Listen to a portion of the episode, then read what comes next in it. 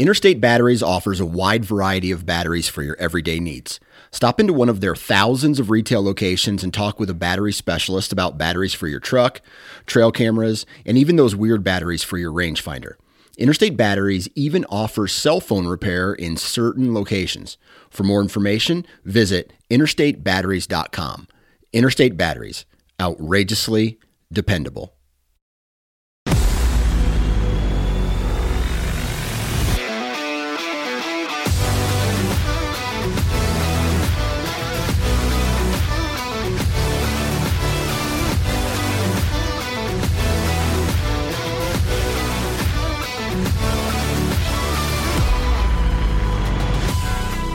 Welcome to the Missouri Woods and Water Podcast with your hosts, Nate and Micah. Andy's bitch ass couldn't make it. You didn't waste any time. F that dude. He, and he can't even do anything about it. I know, and he's not going to listen, so he ain't going to hear it. We should like, we should say stuff in our shows that is like very important that he should know, Just like little tidbits. like about the I'll be like- podcast or I'll whatever. be like, hey, Andy, next time I see you, if you give me three finger, like three f- fingers up, I'll give you a hundred dollars, or just something then he- stupid yeah, like that. And yeah. you know, just We're like, hey, we have a new partner, and Yeah. if you if you say congratulations to us, you'll get part of it. right, just just just dumb stuff. and then he'll just be like, "How's it going, guys? Oh yeah, it's great. Did you listen to the last show? Oh yeah, definitely, yeah, definitely. That was good. That was good. you freaking liar! We should. We hey, should just Andy, with him. Andy, Andy, we love you. I, I hope you're having fun on your vacation right now. I don't love him. He's a dick. Do you want to get in a fight? Is that what you want to do? no, no, we're fighting. There's no going to get in a fight. We're fighting. Is it like um, me trying to fight Dustin in tonight's show? Oh no, I could definitely take Andy. Oh, there's the difference. Yes, That's what you think. Dustin would mess you up bad. Dustin would annihilate any of us. All three of us together. Yeah, at the same he- time. Like he's a beast. Okay, I mean he did wrestle D one. You know, he's pretty good. And granted, that was ten years ago, but he doesn't look like he's taken taken a day off. But he also coaches wrestling. Yeah. dude's a stud. he doesn't Okay? look like he's taking any time off. No, no, he's a killer. And he's one of those guys. Like he's got a sleeve tattoo. Yeah. He's one of those guys that the tattoo really works for him because it, it intimidates me even more. I know, Like, but like okay, yep, that guy's a badass. but he's nice as can be. like it's not like your tattoo that's got faded letters on your back that some guy did at a garage when you were 17. You might well, you might as well call it a prison tat. It exactly- looks like a prison It looks like you used to do crack and somebody gave you a No, tattoo. listen to this. So this was last summer. It was one of the hottest days of the year. I remember this because it said hottest day of the year so far. And for some reason I had to dig this damn uh what was it? It was electrical wire going to one of our plants and I had to dig it up because we were getting it replaced. Why I chose the hottest day of the year, I don't know. But I'm sitting there digging in this fenced in area and I took I had my shirt off. I was like, it's hot as hell. I'm taking my shirt off. My boss comes by, Aubrey. She drives by. She stops the car, rolls the window. You look like a prison inmate. rolls the window up and just drives off. I'm just like, well, okay. that hurt my feelings, and it's 100 percent accurate. I get it. It's pretty bad. I will. I will say your tattoos, tattoos, Yeah, I got a few. no regrets. but No, I like- that one that, that one is a That good one's one. good. That That, one's one's a good. good one. But it's such an odd tattoo. The the back piece. Well, I have had, I had like three people, three different people work on it. So yeah, it just your, your initials out. that didn't like stay. Yeah, and now they're like flames that are yeah, faded. It's pr- it's bad. See, it's bad. your back tattoo is exactly why I never ended up getting one Well, good. I'm glad I made that decision because I was scared to have that. Now, your tattoo on your uh, chest, your yeah. chest or whatever it says "forgive and forget." Yeah. Legitimate. That was a well done one. Yeah, they did a good. I wish you would have done no regrets. Not even a single letter. not not one letter, huh? But uh, anyways, Today's episode. Dustin, I love you. I'm sorry I was talking shit. Don't hit me. Speaking of Dustin, that's who we have on today's show. We're talking about summer fires. I about said it. I was about to say, speaking of hot, we're going to talk about fire, but you just said, speaking of Dustin. speaking of hot, fire. Yeah, we talk about summer burning. Not something that gets brought up a lot in you know we we think of everything we do. We think of deer hunting and stuff. Dustin looks at it in A different lens. different. Yes, he's looking at it at all angles. So, uh, which is good. I mean, he's helping everything out. I could just care less about everything else. I just want to help the deer. You know, I want to hold and grow big deer. Uh, Dustin wants to help out the quail. He wants to help out the turkeys and everything else under the sun. and, so, plant, and plants. He wants Yeah, plants. He wants native to- species to take over and not these stupid invasives that he, he's always talking about. And yeah, so summer fire is a topic I've never really even listened to. Right. I, I'm sure there's other podcasts out there, but it's not something we've ever even really thought of. So Dustin, uh, actually, the last time that we recorded was like, hey, that'd be a good one we could do at some point," point, and so we said when, yeah, and he said now, so we did it. perfect. Um, so it's a good show. As always, Dustin gives some really good information. Uh, he told me I asked a good question once, so that's cool. Yeah, good job. I'm smart. proud of you. So uh, let's get into our sponsors before uh, today's show. Yeah, we'll just go ahead and start off with Habitat Works. Who the hell's that guy? That's Dustin. Habitat Works, LLC at gmail.com, or you can call him at 816 752 7390. You guessed it. He does summer fire. So give Yeah. him a call. Mention us when you call, and you get 15% off any of his services. Uh, Weber Outfitters. This will come out on August 8th. That means you you might maybe have time to put. I don't know when we're they're the entries- Closing entries. Yeah, so This will be the last time we talk about it exactly the next one we'll be doing the live drawing that coming Saturday. So for the Ultimate Bow Hunting Giveaway. yep, August 12th in Hawk Point, Missouri at Weber Outfitters is their try and buy event. We will be there. Uh, Dustin might be there. yeah, yeah. We We'll invite. Dustin go. Um, but we'll be there for sure. And it's a try and buy event. Different vendors are coming out the bow companies, saddle companies. Uh, I think Athlon Optics is going to be out there. We're going to be there. It's uh, an opportunity to try stuff out. And during the event, we're going to give away the ultimate bow hunting package that you can uh, enter in. If you still haven't entered yet, by the time you enter this or listen to this show, like I said, we don't know when it really closes for sure. I would guess you can uh, apply until Maybe they draw. I have don't no know. idea. Maybe the day before or something. But if you want to, just go into the show notes for today's show, and there's a link right there to take you to the giveaway.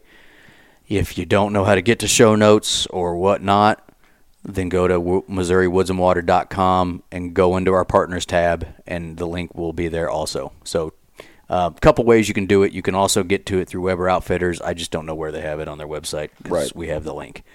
So WeberOutfitters.com. Check them out. Um, I want to say hi to a dude that went and stopped into Weber today. And um, what's his name? Tim. Tim was recently listening to an episode of ours and stopped in at Weber today. Oh, really? And uh, did he pick a bow?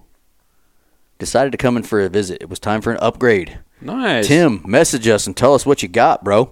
I see him uh, getting uh, several ones set up, but which one did you go with? Very cool. Interested to hear that. Yeah.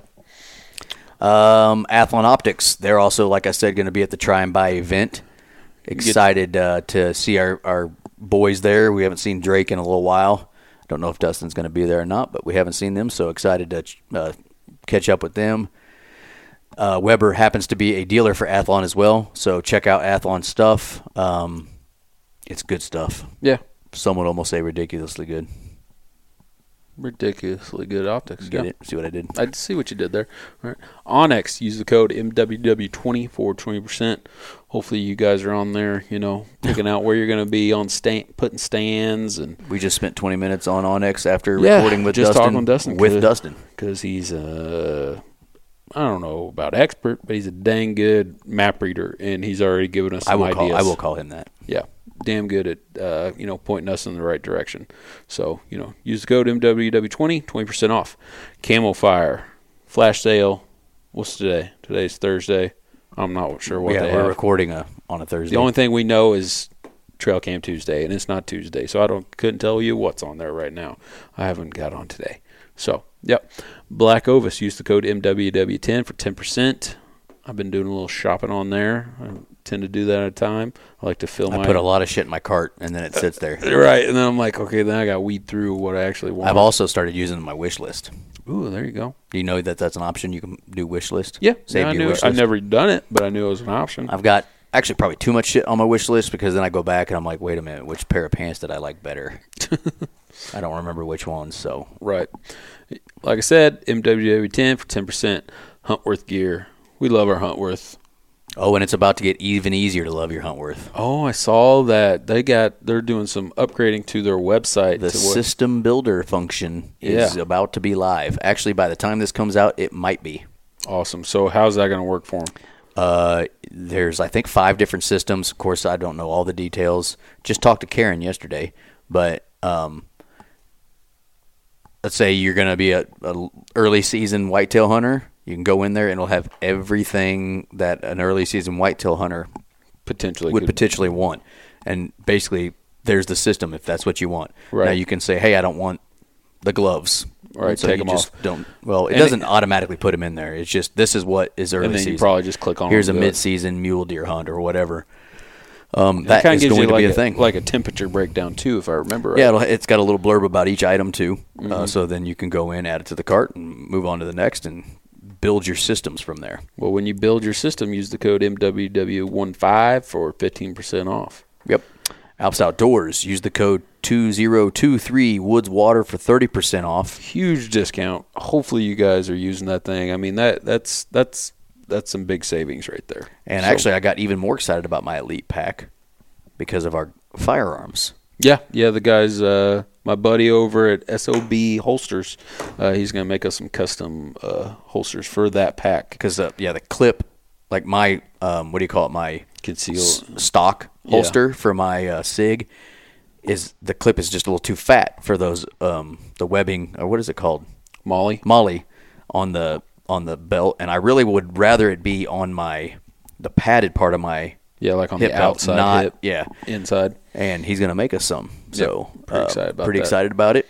And um, obviously, there's other stuff you can pick up from Alps that is terrific to use. Um, most of my stuff that I'm to be camping with in Wyoming is to be Alps. Right. I mean, my tent will be, my sleeping bag will be, my sleeping pad will be, my pack will be. Like, I mean, if I if I use trekking poles, they'll that would be their stuff. Yep. All that stuff, man. Yep. So check them out. Uh, Zamberlan boots. my voice is still cracking. Uh, Zamberlan boots. ZamberlanUSA.com. Speaking of stuff that's going to be in Wyoming with me, my Lynx. I'm telling you right now, I've tried four or five different models of theirs now. Is that your favorite? Those are my favorite, Yep. especially with the BOA system. I don't know if I like my Baltoros or my Lynx better. I've been breaking in my Lynx, and they're pretty well pretty well broke in. I probably should put a few more miles on them, but uh, I'm pretty happy with them. But I'm also pretty happy with my Baltoros, so I don't know. I'm Yeah. gonna take both, so we'll just see. I, I took. I, I'm gonna take two pair this year too, but obviously I'm not gonna.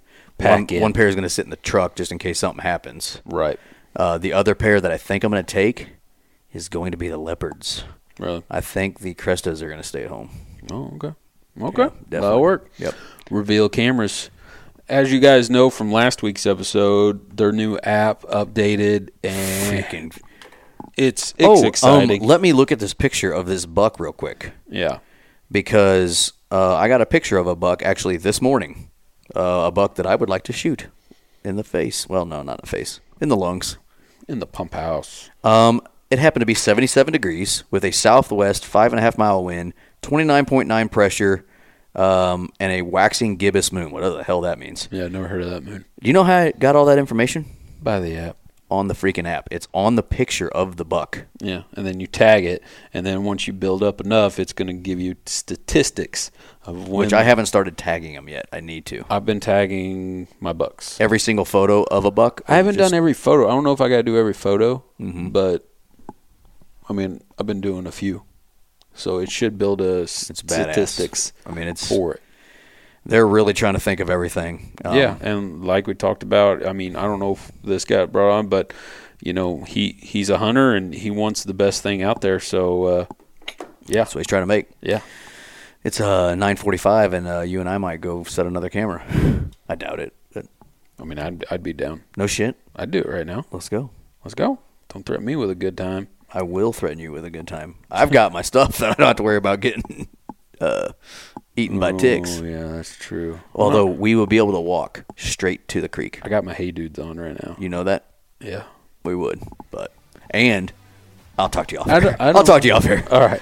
Yeah, let's get into the show. Uh, yeah, that's it. Uh, let's get into the show with Dustin Williams with Habitat Works about summer fire. This is the Missouri Woods and Water Podcast. All right.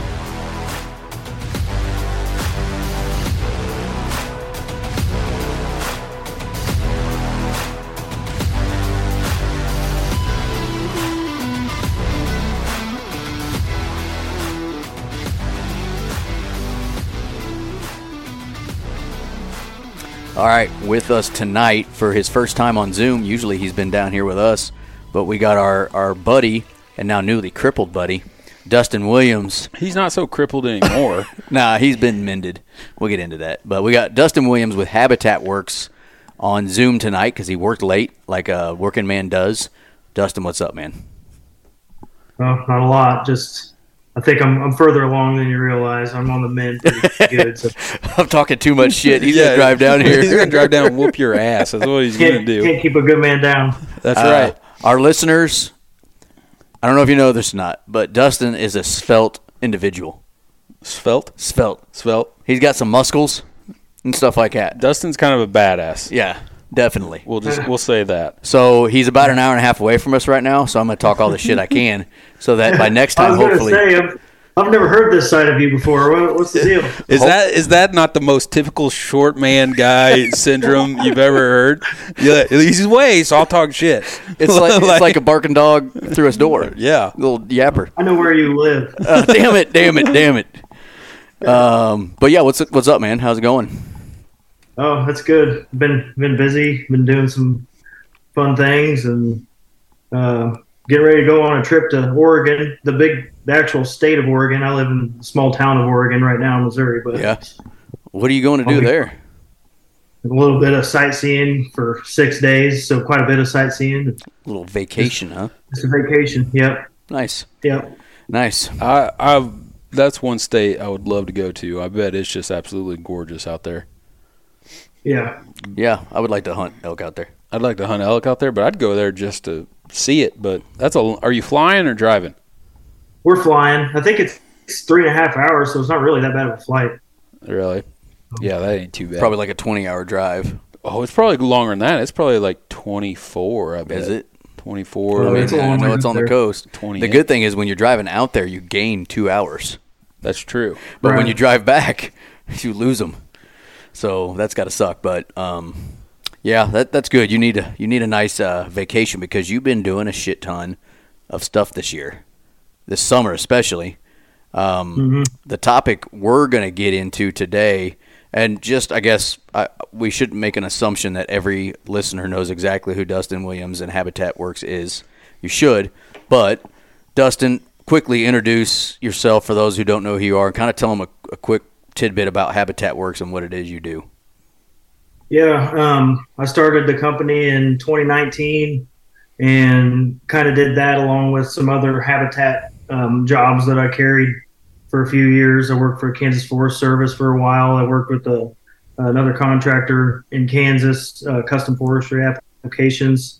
Um, had a good good time there. Learned a lot from my boss. He's a good dude. Um, and worked for the state of Kansas, the Fish and Wildlife Department at um, their wildlife areas along the Missouri River, close to St. Joe. Um, so I've got a lot of experience managing wildlife habitat and um, an array of different habitat types, whether it's forest or uh, prairie type system or uh, river bottom ground. And there's it's all um, similar with some tweaks and some twists on how you might do things in each of those different places. So Yeah. And that's what. And you went to school for that as well, too, didn't you? Yep, yep. I went to Mizzou. MIZ. Oh, man, I was thinking yeah, ZOU. Uh, I was thinking about how long it's already been since I was there. It's coming up on ten years since I graduated here Mhm. before long. Yeah, wait till it's almost 20. yeah. Yeah. Yep. But But uh, um, you know, and, and Dustin, we've had Dustin on the show multiple times. Um, one of my favorite shows. We actually talked about Dustin last week's show in our BS session. Um, well, actually, to be two weeks ago show in our BS session, we all we got a listener question that was, "What is something you'd like to get better at?" And my answer was, "I'd like to be able to read maps like Dustin does." And that's that's one thing I'm I'm absolutely floored by is you know your ability to look at a you know a topography map or a, a you know onX or whatever app map and just kind of plan it before you've ever seen it and talk about you know the the ridges that you see and the uh, you know the ways you would attack it. To me, that's that's a service I would definitely reach out you know for. I mean, Dustin does it all, and um, that's just one of the things that he does. But man, I'll tell you what, like I was, I love sitting there that night and just pulling stuff up on our big screen and having him just go do do. And I, I think I what did I send you like three, two or three different properties that we were looking to possibly lease this year, and I sent them to Dustin and said, "What do you think of this?" And you know, as soon as he got a moment, he sent it back, and he had you know a few marks on. it. He's like, "This is what I think." Blah blah blah. And Yeah, stand placement here, here. Yeah. This would be good. They should be moving this way. That sort of thing. So we luckily have an in with him, so I didn't have to pay him for that. But you know, I uh, no, I appreciate you bringing that up. I'd like to do more of that stuff for people because that's really fun for me. And um, really, what it is is you, you take those points and those features, and if you're if you're scouting a new place or hunting public land or whatever that might be, it it just helps you focus on some areas to start. Um, you know, check those points out, see what kind of sign there is, and yeah, you know, look for your acorn trees and look for the food sources near those areas, and then you can kind of have a better developed game plan before the season ever starts than if you just went in and started walking the whole place. So Yeah, and I think it'd be a great. Well, I mean, if you think about it now. I don't know how much Dustin charges for that service alone. Although, if you mention us when you call, you get fifteen percent off. But yeah, you know, it's it's a. I mean, if that's the only thing you had him do, it's a very non-invasive thing, right? I mean, you could literally have a Zoom call with him if you live in Southwest Missouri and he's up in Oregon, Missouri, and you send him a map. He works it up, sends it to you, and you guys get on a call, and he can go over it with you. And it's you know, for a, a person with a new property, I think it'd be great, or someone who's having struggles with their current place. You know, maybe there there's more they want to do with Dustin, but I think that's one of the services that. Well, uh, e- even like a new hunter too. They're like, hey man, I don't really know what I'm doing out here.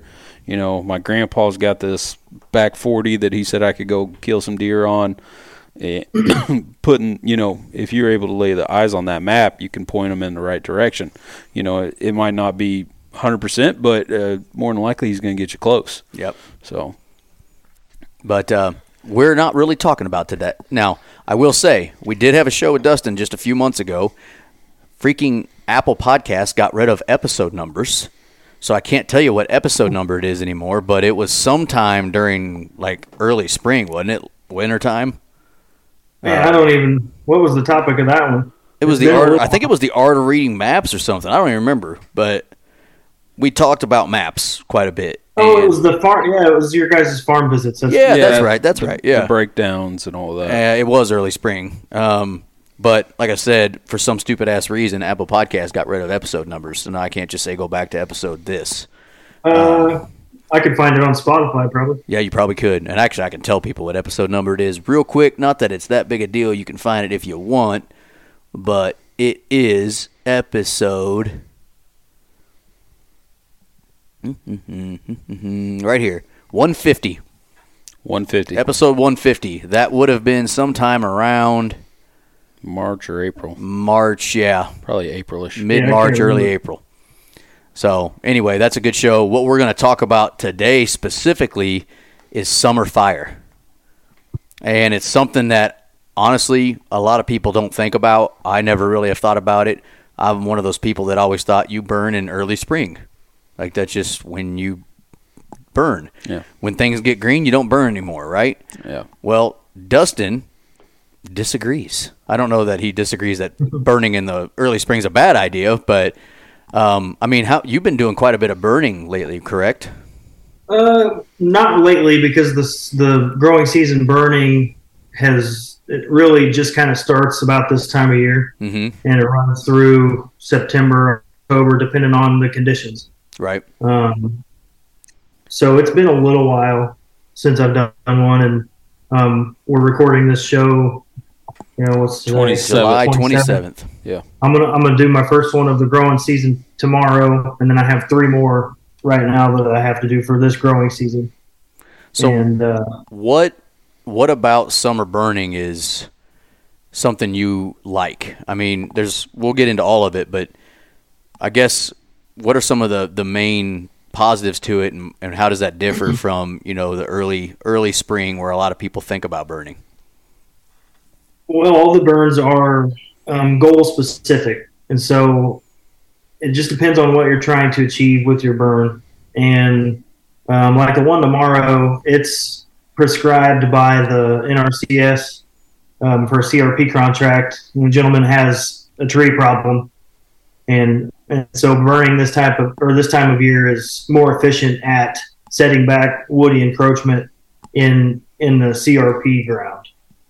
And um, so, for that goal specifically, that's this is a better time to burn. So, Um, so it's not so- necessarily great for uh, timber, or I guess you would call it like doing a timber burn. It is it is trickier. I have found this type time of year, especially in our area, to do uh, timber burns, and that's because most timber stands are not improved, and so they're shady. they're they're really dense and they're shady, and sunlight helps you get fire going tremendously. Right. Um, that, that's part of the reason I didn't burn today. Um, I was supposed to burn today, and then it was cloudy and humid. And when the clouds are over, it's more humid. Um, and so I was like, it's looking at the weather tomorrow a lot better, a lot less cloud cover, and it should should create a better a better burn. But so you asked about the timber. Usually, there's not enough sunlight in there, and it's really damp in the understory, and it can be difficult to get a fire to burn through the woods this time of year. Okay. So what what about like you were talking about trying to uh, knock back some of the woody encroachment on the CRP for this particular land that you're going to? What about burning now is better for that than six months ago?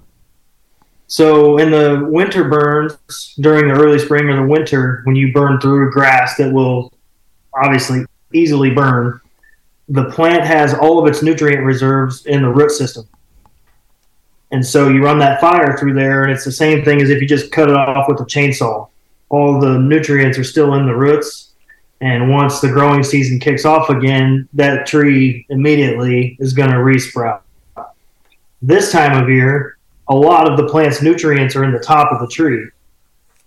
And with a little bit of rain that we got, even in the, the past week or so, it's running its nutrients as it typically would. Sometimes in a drought, they'll actually resort to storing those nutrients down below. Um, but more of the plant's nutrients are up top. And so when you run the fire through, you set it back more effectively than you would if you do it when it's completely dormant. That makes sense. So is that kind of the same? Um, oh, I, the same thought with. Um, well, you you saw one of my hunting properties this this last year. We walked it and how just freaking nasty and crappy it is.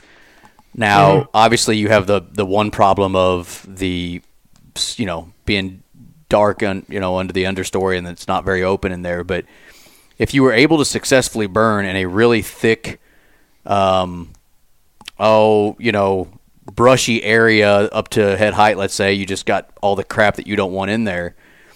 Is it the same basic premise with, you know, plants like the the locust and the things that you don't like, the invasive species? They're also kind of out and alive by now, and so if you're able to successfully burn them, they would you would do more damage to, I guess, them um, than you would early spring when you're you're kind of opening it up for them. Yep, that's correct. So if you burn it in the spring, you're to wipe out everything above, which is essentially just dead plant material, anyways. And all the nutrients that you're sending back down in the ground are going to go right back to the roots of that plant, and it's just going to go off like gangbusters again. And uh, Wait a minute, like yeah, three weeks later, you're like, what the hell? I swear I just Yeah. set this on fire. yeah, I mean it'll set it back, but it's invasive species for a reason, so it's just does really well. Yeah, that makes Um, sense. So, um, are people are like, are you? Would it be better to do this rather than like just a normal some type of spray that would kill it This time of uh, year, this time of year? A spray will, as long as you get complete coverage and the conditions are right, again, um, you you essentially kill that whole plant as long as you use the right chemical. And so I'm using 2,4-D and PastureGard in a mix to spray stuff like Multiflora Rose and Sericea lespedeza and um, all all of that, all those woody invasives. so I guess in theory that would be more effective, right? Because you're actually just you're killing them, more effective, more expensive, right? more hazardous to More your health. Yeah. Yeah, I mean, I come in contact with a little bit more of that stuff than I would like. I would much rather burn than spray. makes sense. It's it's the cheapest, it's the most cost effective, the most natural. Um, you get more benefits from nutrient recycling by burning. All that goes into the ground, and so th- those are some of the positives to burning versus chemical. But chemical, in most instances, even even during a summer burn, you're going to have to come back with chemical at some point because there's a seed bank or some of those are still going to resprout or whatever that might be. Yeah. Yeah, that that makes total sense. I mean, what are I guess so? What are the the hurdles you have to overcome when you burn in the summer, though? I mean, do you have to like? Is your preparation and your execution different just because of the? I guess the difficulty you might have. Like, what what challenges do you have in the summertime? Yeah, that's a good question. Um, the challenges are that a lot of times that the vegetation is green versus in the spring it's dead. So already there's that hurdle of um, burning things that are, are living and they have moisture in them. Um, so it's more difficult in that aspect. A lot of times in the CRP um, scenario, anyways, what you're burning is the dead thatch from the previous year's growth that is underneath. And so getting that humidity down or yeah, down low enough is important because the, the green grass will slow that fire too. And, and a growing season burn is not the same intense ripping thing that um, spring burns can be, especially in like a grassland scenario. Yeah. I mean, Unless, every once in a while. like, ahead. probably unless it's just drier than hell out, and Right. everything's pretty much dead anyways, just Right. without any moisture. I'm sure. I'm sure that's when it gets a little sketchy. Right. Okay. Um, and that's that's another thing too. It's sketchy in those those grassland burns in the spring and the winter because everything around you is all dormant. Sometimes you can use those forest edges and some of those features as your fire break if you can get into there in case of the need to put a fire out. You don't want to rely on that if it's if you can't get into it but sometimes like tomorrow there's a section of it that i know just based on how dense and dark it is that a fire is not going to creep through there um, so for i'm going to go ahead and mow the line anyways because there's segments along there but i'm not going to be as worried in those areas where it creeps into that dense vegetation Yeah. Not that you would be careless, but you have you can control the fire a little easier this time of year. yeah Um, uh, once again, Yeah. unless everything's just dead, but um, because you kind of have that already working against you. At the same time, though, it's harder than for you to successfully do it. Like I'm, I'm sure at times you're like, okay, I- I've got this. It's it's off. It's got it, and then it's it shits out, and you got to start again or whatever. But um, Yep. I'm sure there's some of that and some cussing on your part at times, yeah some old crap right? but um, yeah, but never, yeah, especially I, I'll do that every once in a while where you know, I know what that's going to be like. But for anybody listening, just make sure you got good fire lines. Make sure you, you got three or four people with you. Got all the equipment to put the fire out, and just So- don't. Complacency is what will get you. Well, because one of the big things that would worry, well, like Andy, who's not here tonight. So, hey, tell Andy to screw off right here. You know, right here. Just tell him you know he doesn't love you.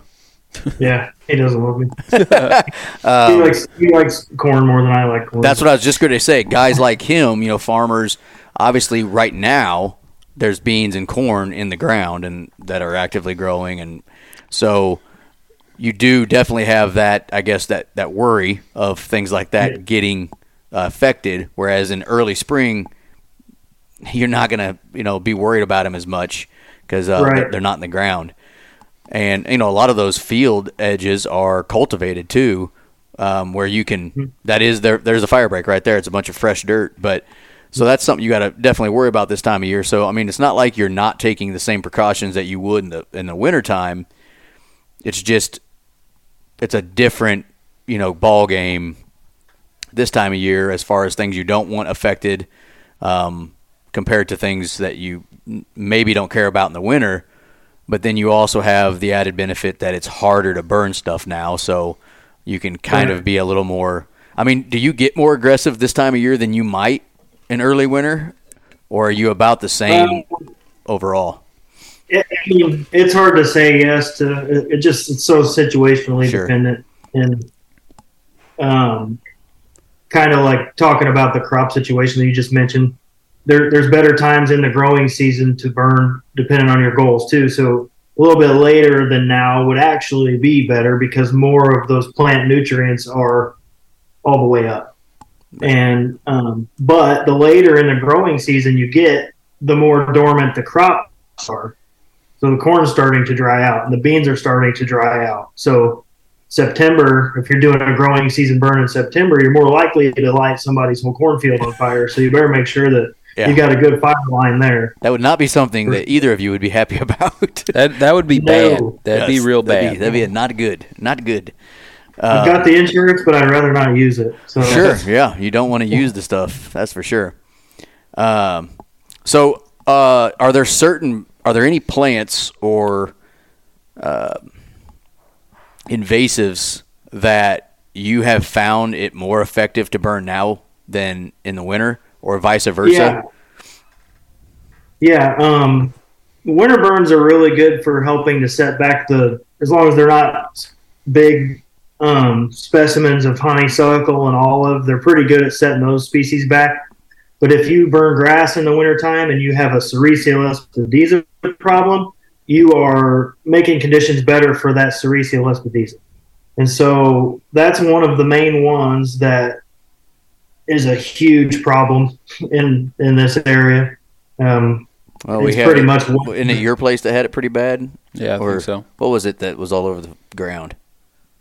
I don't know. I had a lot of crap on the ground. That's true. That's I had a lot of. I had a big old mess. Dustin's like, I honestly don't remember because you guys had such shitty places.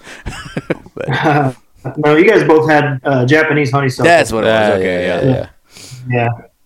yeah. Um, that's a that's I have notes for that a little bit too. Um, but and I it's not that I've found that it's better, but it's known that growing season burns are better for setting back Sericea lespedeza, and um, kind of back to like better times for that even.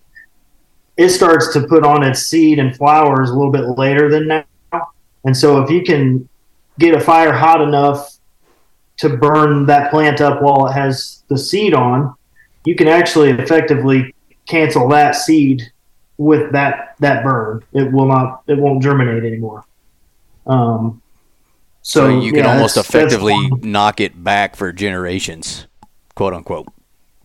yeah, except for it has a lot of seed in the ground, and the seed made for Sericea lespedeza is um, That's has a lot of lon- That's longevity. sneaky So, son of a bitch. Yeah, it's not fun. It's like the worst thing, in my opinion. Yep, man, I can see that. Now, what about A lot of times, Go ahead. A lot of times that Sericea is so dense, though, in many situations that it's one of the areas that a fire in a grassland burn will stop. But it might be easier for you to get up to it and then spray that patch if you burned everything that was around it. So That makes sense. Yeah, I mean, if you got like a tall grassy area that you're not gonna you know, be walking through, and then you burn, and then you just have these patches of that left over. I'm not gonna try to say the word because that would sound stupid. You know, just sitting there left over. I mean, you can walk right up to them and then spray them. So I guess that's definitely a positive. Or what about uh, spraying it before you burn, killing it as much as you can, and then would that then would it catch fire after that? Or yep. okay. Uh, I have. Can you? How how loud is my dog barking in the background? Oh, she's no, fine. yeah, we can't hear. She's fine. You're fine. She can come in and watch you. Yeah. Oh, you're gonna close the door on her. mean He probably dad. should come in. Yeah, she could. Um, yes, actually, I, I that's something that I wrote down too.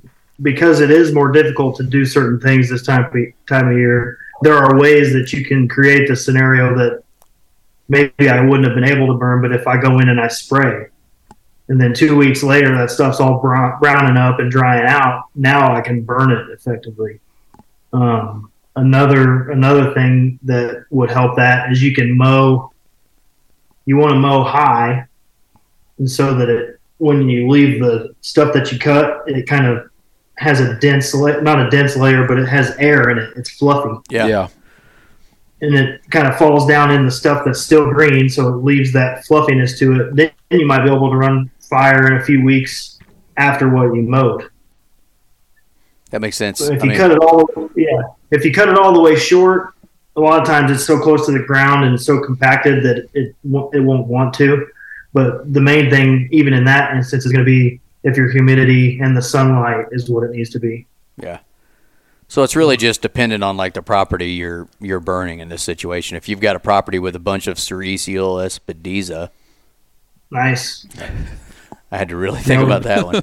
If you've got a property full of that, you might attack that differently than if it's a property full of, you know, small young woody browse or whatever that you're trying to knock back out of a CRP area like you're going to tomorrow or whatever.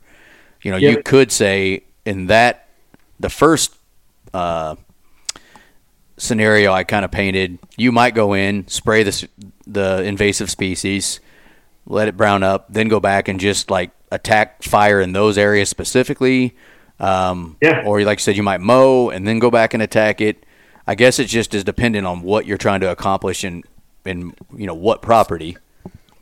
So I guess that's the biggest thing is you have to see what you're you're attacking, or at least have a very good idea. I'm assuming most of these properties you have have you either already seen them or at least had a really detailed talk with who you're going to work with. Why do I sound like a prepubescent? Boy? I don't know. You keep your mouth. I think it's karma. My voice keeps cracking. Yeah, he's talking so It's much karma shit. from all that Been talking crap so talking shit. beginning of. He's scared and Hey. don't even know it. Why don't you come chase me? He probably could get you now. he probably could. It no, sounds like you, he's- you bro, would outrun me. No, for sure. listen to this. I, I know we're going. we never off even into- we never even got into it though. Like he we didn't his injury. yeah we didn't Shit, I talk forgot about, about that. Yeah. We can cover that. we'll cover it. In a, we'll do it at the end. Okay. Uh, no shit Maybe though. Last Monday, Monday I ran slash walked for two miles trying to get ready for Wyoming, and at the end of my run, I thought to myself, "I'm gonna fucking die in Wyoming. I'm gonna die on that mountain. That's what's gonna happen." But anyway, um, you know, I mean, you you you really just need to see the property, right, to decide Yeah. how am I gonna attack this with fire, one way or the other. Yep. Yep. So like like you mentioned with spraying beforehand and then burning, that would actually be something that you guys could do on with the Japanese honeysuckle. Um, get that stuff dying and tur- burn up like curtains, and then you know you'd have these little holes, and it, it would be a repetitive thing still, like I mentioned before. But Right. Would that? I mean, because obviously my my place is mostly timber. Uh, what effect on the trees does it have uh, whenever you're burning in it summer like kind of that? depends on the on the fuel height. In most of the timber on both of your guys' places, there wasn't a whole lot of great. Yeah, that's Timber. right. We had bullshit. Yeah. so, you know, you might accidentally kill some honey locusts and some hedge trees, but you know, who cares? Right. Um, well, that, that is something you want to be careful of. You wouldn't want to uh, torch some some younger, especially uh, oak trees or or something that you might want to keep. Um, it would have to be very super dry and probably windy for um, for it to catch a mature oak tree or something like that. Right. Yeah. So that's when you wouldn't really have a huge problem if you've if you've sprayed sprayed the invasive you're trying to get rid of in especially in a timber area, let's say. If you've sprayed it a couple weeks before, it's browning up, but let's say it's been rainy uh, you know, let's a, a couple days before you go out and burn. That might be a good thing for you in that case because the only thing that's going to burn is the shit that's dying. Yep. Um, Yeah, and then you don't have to worry like that. Yeah, if you're in a sensitive area that you don't want it to get out of control, then you might wait for the lesser conditions just so that you know that it's not going to go past what's already dead. Yeah. So what I'm basically gathering from our talk so far about summer fire, I guess I've never really thought of it for what I call winter fire. You know, winter fire, I just you know you go out there with your freaking torch and you start a fire and you let it run. With summer fire, you know what I'm kind of gathering is there's a lot more thinking and strategy that is involved because Yeah.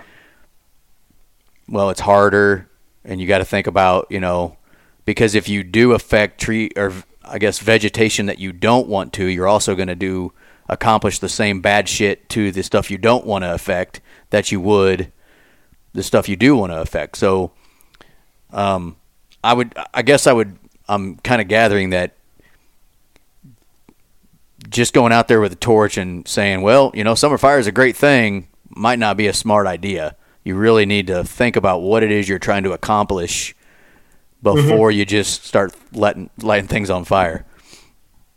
Yep. Yeah, and it's just gonna. It depends on will I be able to, you know, and that's going to have an effect on the approach. Right. Um, where I'm going tomorrow has plenty of dead from last year, cool season grass underneath, and it's going to burn.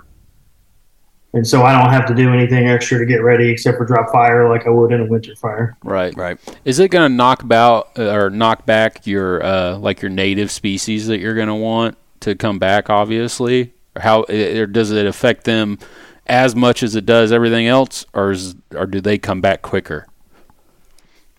To to simplify spring versus summer burning, you burn in the spring to promote grasses. So say you have a a piece of prairie ecosystem that you're going to burn. You burn in the spring, the warm season grasses, hopefully that you have there, are going to do very well. Spring burning does well for grass. If you have cool season grass, it's going to do well too. Mm-hmm. Um, a typical rule of thumb in the in the native when you burn in the summer is that you are going to set those grasses back. And then the next growing season and even this coming cool growing season like october november you're going to have more forbs and even your cool season grass will grow back this this fall. So I mean, it's it's kind of like You kind of need both yeah. It's Almost. I could see where you want to use both in to your advantage. Yeah, in I different mean, scenarios. yes But a lot of In people most- only think about wintertime burning or early spring burning. Like I Mhm. before we met Dustin and we he Well, started, I yeah. never thought about burning in the summer. Right. I just like uh, no, you, everything's green. Why the hell would you do that? Like if somebody would have said, "Dude, why aren't you burning right now?" I'd have been like, "Because I'm not an idiot." Yeah. Now I feel like an Fi- fi- idiot. fire in summer. because it's already a, Yeah, it's already 100 degrees outside i don't need Right. any more right. Dude, that's one thing. You're gonna be sweating your nuts off tomorrow, bro. i'll be plenty hot it'll be fine Yeah, that's why he stays so svelte. Yeah, He's always sweating. He's just sweating, Yeah, constantly dehydrated. you need to get some electrolytes in your kidneys, bro. yeah. i don't know But um, i do plenty of water not enough electrolytes Yeah, I would say like it's um, it's something that like a guy like me or Micah, that's where someone like Dustin would benefit the what I would call the average Joe, because you know. Let's say we were trying to knock down our Sericea lespedeza. Well, we would probably just start burning instead of thinking through. Hey, it'd be a good idea to bur- or kill this real quick with some spray, or even mowing it at the bottoms or whatever you could do, then come back and you know burn. You know that would take that would require planning, and sometimes people like us mm-hmm. don't plan. We just go start we tearing just, shit up. We just do. Well, I never know when I'm going to be able to go out Right. and work on my farm. Right. I mean, I have slacked big time this year just because I haven't had the time to go out and Oh, actually do anything. He would be disappointed in me because I still haven't mowed. Yeah. at that property. well, I've done that. It's gonna happen soon, I That's about that's about the only thing I've done, and I have killed some cedar trees. What's time? Yeah, I've Now's the time. I've killed I've killed quite a bit of cedar trees, so you'd be proud of me on that one. You know. Oh, you did. I remember you did have cerise. and It was down in the thick cedars when we got close to the yeah, pond. yeah. I've taken some of those cedars out and mowed some of that back, and I got into some of that thicker timber that we didn't even walk through, and there were some cedars around in there, and I was able to take a few out and clear some more crap up. But uh, other than that, I haven't been able to do as much as I wanted Yeah. to. Um, but yeah, I You you would actually be proud of me and Micah finally. Not that it is anything that we've accomplished, but him and I picked up a new hunting property this year for us, and um, it actually has like good trees, yeah, like nice, like straight good, like normal trees, and not just bullshit. it's not all. Uh, it's you got know. some areas. Sure, But- but, it's not uh, hedge and thorny locust. It's actually got some oaks and walnuts. Like we were walking through the, the first time, we're like, we could hang there, there, there, there, there, there, like all these different places we could actually hang in. And uh, uh, so, what's the one I sent you the the map of? Uh, Okay. we'll we'll I talk about look. it. We'll talk about it later. But yeah, Yeah. it's that one. Um, so, I mean, I guess from the planning side, like that's where you call a guy like Dustin. right. You know, even if it's just a consultation, I mean, you know, he will work. What, do- what do you say? Have have vehicle, will travel, will work for food. You know, like Yeah. if if all they want is a consultation, then you know that's what he'll give them. Obviously, he would prefer to give you a consultation and come do the work. But the dude's got a phone number, man. Like, and by the way, it's 816-752-7390. But you know, he this is uh you know where I would err on the side of Caution. caution because the last thing I would want to do, especially if like I was bordered up to a farmer, is is well, I mean, even if your fire got too hot and it damaged the crop next to it, Yeah, I mean, if you're Um, right up next to a crop, if it gets hot enough, it will it'll ruin those. You know. yeah, it's not going to be the entire field, but you know, you're still going to owe them some money. Yeah. So, um, and I guess that's why I never thought of it because you you know you got less access, you got stuff that you don't want damaged, but at the same time, the fire is probably not going to be as quote unquote effective or get as out of hand, so you can control it much better than you maybe could in the winter burn. But um, I just I'm excited to hear some of the benefits to you know wi- summer burning. We've already talked about some of the negatives, I guess, uh, but is there any other negatives versus positives that you have seen with your summer burning? Uh, I mean, it's all relative too. I mean, it's not necessarily negatives and positives as much as I mean, it's a negative that it's going to be super hot. And if you do it in the summer, make sure you have plenty of water. But um, think about all those ticks you're fucking, think of all those ticks you're Yeah, fucking that, killing that when you're that's doing gotta it. feel good. Yeah. the thou- the hundreds of It's thousands. Stupid bastards! Yeah, I would. I, I might just do that just to laugh. Yeah. Um, and when I think of I think of negative versus positive, it's more like what might happen in this scenario versus this scenario. So one thing that could happen is that you have a, a patchy burn and it trickles through. But what I like about that is that usually I'm doing things to mimic nature. And in nature, nothing is like all the way wiped out all the time. And so it creates diversity in that in that aspect. And and not burning the whole not having a clean black slate isn't a problem. It's just creating little areas of this type of vegetation versus little areas of this ve- type of vegetation. So, I- um, I yeah, got it. I negative got- versus positive Guess it's on how you look don't at it. What about yeah it's really just how What about as far as the deer are concerned? I mean, I, I mean, I do all this because I want to shoot big deer. You know, I want big deer around me. I'm gonna go bang bang. A- As as a hunter uh, and doing these summer burns, what what have you noticed like what the herd does like as far as your deer herd like do they move out for a little while longer since some of their food is obviously going away or do they come right back the next day or how's that Well, there is so much food everywhere right now that where you're burning isn't going to be enough of an issue to run those deer off. And so they can go not very far, I guarantee you, and find plenty of food. It might be the cornfield that you're trying not to burn up right next door. right But um, from a hunting standpoint, when you burn, think of when you burn in the winter, early spring, turkeys really like it, right? Because the it greens up. There's tons of bugs in there, and they tend to flock up around a fresh burn and enjoy their mating season there. It's not much different for a white-tailed deer if you burn in the summer. So you get the area that you burn now through September. It cools off, starts to get more damp in October. The cool season stuff grows just like a fall food plot.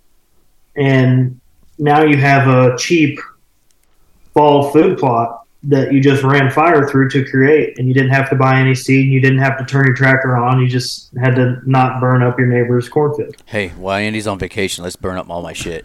there you go he comes back. he's like what His happened bean field's gone. Be like, hey, listen, what had happened was we didn't call Dustin to come help haven't- us. I haven't personally witnessed the follow up. A lot of times, unfortunately, what happens when I'm doing work is I do the work and then I'm on to the next thing. And unless I get feedback from the landowner, I don't always see. hmm But I'm I'm willing to bet that that would be a positive uh, as far as whitetail deer hunting goes because you're taking out what's dead and dormant right now, and then the new vegetation is going to come in the fall when you want it to come, and it's going to be stuff that's green during that time of year. So. And I mean, if it takes, I mean, if it does, if it's a good fire, you know, it makes life easier on them too in that certain property. I mean, uh, we all know deer have no problem walking through thick shit. Yep. But do you think they prefer to do that? No. I mean, we've all we've all seen we've all mowed mowed trails. Well, I mean, like my property, Dustin, you saw it where my trails were mowed. Guess where a lion's share of the deer walked? Where it was easier for them to walk, which is where I mowed. Now, obviously, not all the time. Big old matured bucks sometimes like to stay in the bull crap and you know make sure they don't get messed with. But I mean, that deer right above me walked down a mowed trail in the middle of the rut because it was easier for him and he could scent check quicker. And so, you know, we all we all see that, and I guess when you're doing it now, now through season, that area is going to be easier for them to uh, access access and you know do their thing in than if it was still you know thick and lush and all that crap, and you know now it's just kind of reset before the season. So I could see where that would be a really positive for the deer population too. Yep. I'm small. you small Yeah. what else you got? Summer fire. Uh, You gonna are you gonna come light about- some of my stuff on fire? That sounds fun. Good. Hey, you coming my way tomorrow? Just stop by. yeah light it up Uh, I'm going east. I'm going straight east up uh, St. Joe. So you're just gonna be just north of me. I'm just saying. Yeah. it sounds like he's gonna have his handful how many, how big's the piece that you're doing Uh, 18 acres. okay so it's not huge but I mean, no, good size No. Uh, the guy has a driveway on the high end, which in all fires you want to start at your high ground and work downhill because fire climbs. hmm High ground and as much downwind as you can, a lot like hunting deer. So that's another benefit to topography is knowing how to work fire. That's Yeah. some- something else I didn't think of. Yep.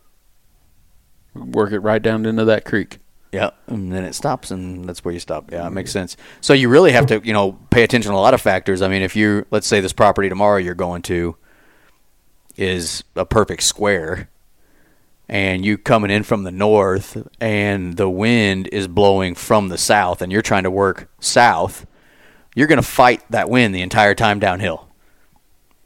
Yep, you always start at the furthest down downwind spot, and so here's a negative you asked a little bit ago of uh, growing season fire is it's a lot more smoky because Right. the vegetation vegetation has moisture in it, and so hopefully I can stay just ahead of the smoke and put it out like right behind me Right. because it gets pretty brutal sometimes when it's blowing right in your face. Yeah, I'm sure you're going to let the fire department know that you'll be burning. Yeah, yeah. Yeah. Uh, anybody anybody that's looking to burn in Missouri, all you need to do is um, have a good plan, have help, have water and the tools to put it out. Which a leaf blower is going to be the most effective, and then water is emergency situation. You don't want to have to rely on water. Yeah. Um, Don't want to burn up your truck. but you just call.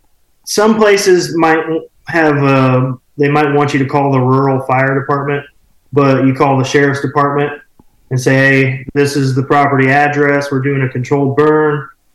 And sometimes they want you to tell them when it's done. They'll ask you what you're burning, how many acres. Um, sometimes they just say, yeah, "If I don't hear from you, that means everything went okay." So yeah. pretty Right. much what that does is alert the neighbors so you, they don't have a bunch of random people calling saying there's a fire somewhere and they Yeah. know where it's at. And, and sometimes you're in a burn ban area. I mean, like we've been in a bit of a drought the last two summers in Missouri. Um, like Mhm. all I got to do is look at my pond and see that it's five foot low and know that it's been dry here. Uh, now I don't know about where you're going tomorrow. Different areas have had a lot more rain than other areas just a couple miles away. But you know, sometimes you go to say, "Hey, I'm going to burn." You call the local fire district, and they're like, "Hey, dude, uh, we're in a burn ban right now. You can't. Yep. You can't." Red red flag day. Yep. So you know, Um, always check for that, that- sort of stuff. Yeah, that's something that at the later end of the season. So next month is August. It's almost August now, but towards the end of August, early September, if it's still as dry as it has been, there will be a lot of burn ban days. I'm sure. Yeah, especially as as uh, farmers start um, harvesting the crops. That's when you got a lot more opportunities for fires. You know, uh, some, maybe a combine sparks and starts a field on fire. Um, you know, field fires definitely pick up when combine or harvest season starts.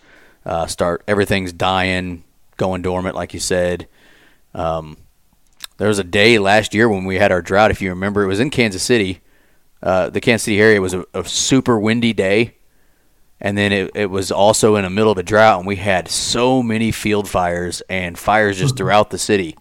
Um, and so, yeah, if you're in a burn ban and it's a 20 mile an hour day and uh, you want to go burn, maybe think twice about that. 'cause Yeah, that's when maybe- you could cause some Maybe issues. pick another day. Yep.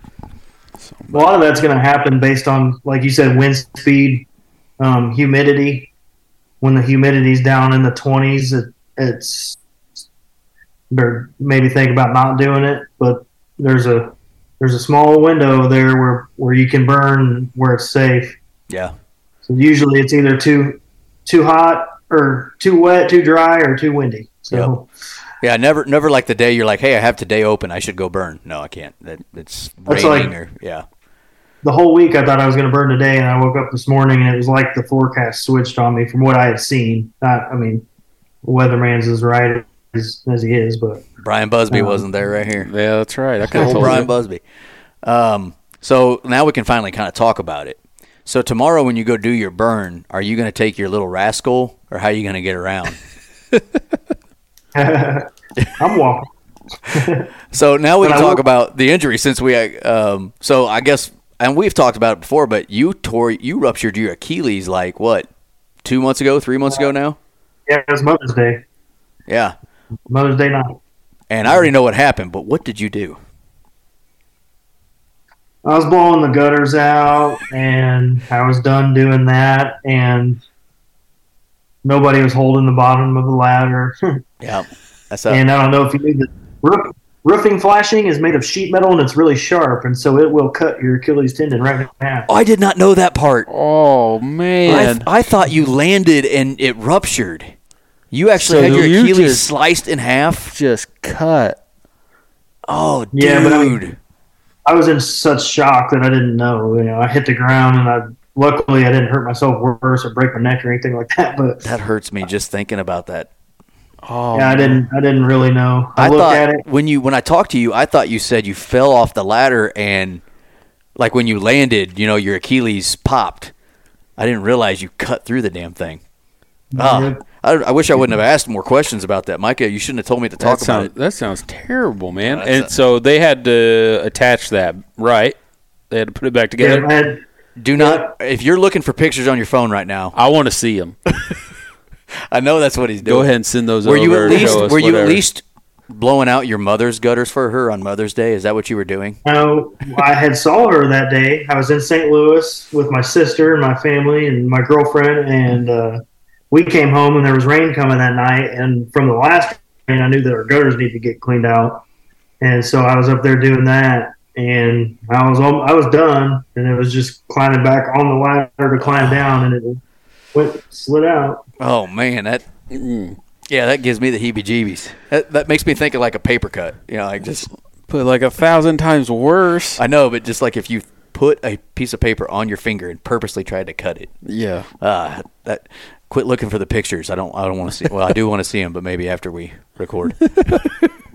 They're, they're sending to you right now. Oh, so- he's sending it to us. Perfect. Sweet.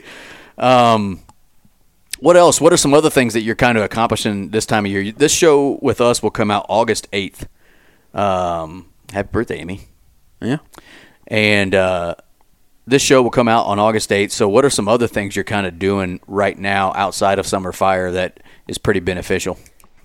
Um, herbicide is big right now. It's that, that time of year where the Sericea, the multiflora rose, um, anything that's accessible, um, it's a good time to spray.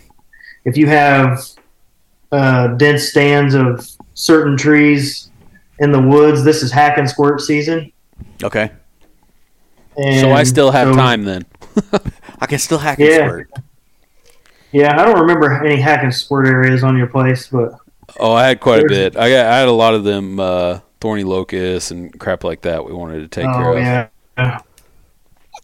Um, a lot of times it's a bunch of elms and ironwood and those type of trees where it's super open underneath of them, and so it's just stems everywhere. You're um, there's that. It's fall food plot season. I don't do I don't do a whole lot in the food food plot department, um, but it's time to get some of that stuff in the ground. Um, But he I'm not even would. But he would, folks. He would. but I will. Once again, have have truck will travel. He'll probably come up with a better plan for you to where you're getting natural food rather than. I'm more likely to tell you where your food plots should go, and Now you if you want, yeah. Right. Yeah, yeah, um, yeah. It's just like I, I think a lot of hunters or outdoorsmen uh, don't really think of late July through early September as a time to do this sort of stuff. Right now, they, they food plots is definitely on people's minds, but they're thinking about hanging stands and they're you know getting areas prepped, but they're not really thinking about the the property aspect right now. It's kind of more of the The deer the, hunting. the deer hunting. You know, like I like I'm I'm checking my cameras oh, right now. Screw you, bro. To our listeners, he just sent the pictures to us. Oh, that's Ah, nasty, man. Jesus. How unlucky are you? If that was like two inches lower, it's just cutting your heel. you know, I know. I mean, it's going to hurt, but at least you wouldn't have surgery. God, it's- that's. I'm sorry. I'm sorry I talked crap. I apologize, my friend. He's doing better though. Is what it is. but if you ever cross me, I will slice your other Achilles. I'm just kidding. What is that? Uh, the Office episode, Dwight. I love you guys, but if you cross me, I don't know. yeah, I love that show. So, um, yeah, but it's just that time of year where people are, you know, they're in that hunting, they're getting in that hunting mode, and there's definitely still a lot you can get done um, on this that can help the hunting. Um, it's just a matter of getting out there and you know dealing with the freaking heat. And me and Mike are no um, strangers to you know working in this heat right now. I mean, You gotta do what you gotta do. yeah, it's especially for guys like us and obviously Dustin. You got the day to go do it. You have to go do it. And if it's 102 degrees, it's 102 degrees. Um, I went out and put trail cams out when it was raining one morning because I, I that was the morning I had and it was raining, so I, I went and got wet. You know, it's just sometimes you got to do what you got to do. Now, obviously, fire you don't get to be as you can't just go whenever. You've got to use the conditions that you have. But um, yeah, now's the time, man. I mean, by the time this comes out, this will kind of be prime burning season. It sounds like. Um, kind of starting now and, and going for the next you know six weeks or however long you think you can push it. Um, yeah, usually September is a good kind of time. One of my one of my growing season burns that I mentioned earlier is from a bunch of cedars that I cut earlier this year, and I know they're going to be good and orange, and um, going to go ahead and take advantage of that to set back whatever's underneath of those, and it'll leave it'll leave their skeletons.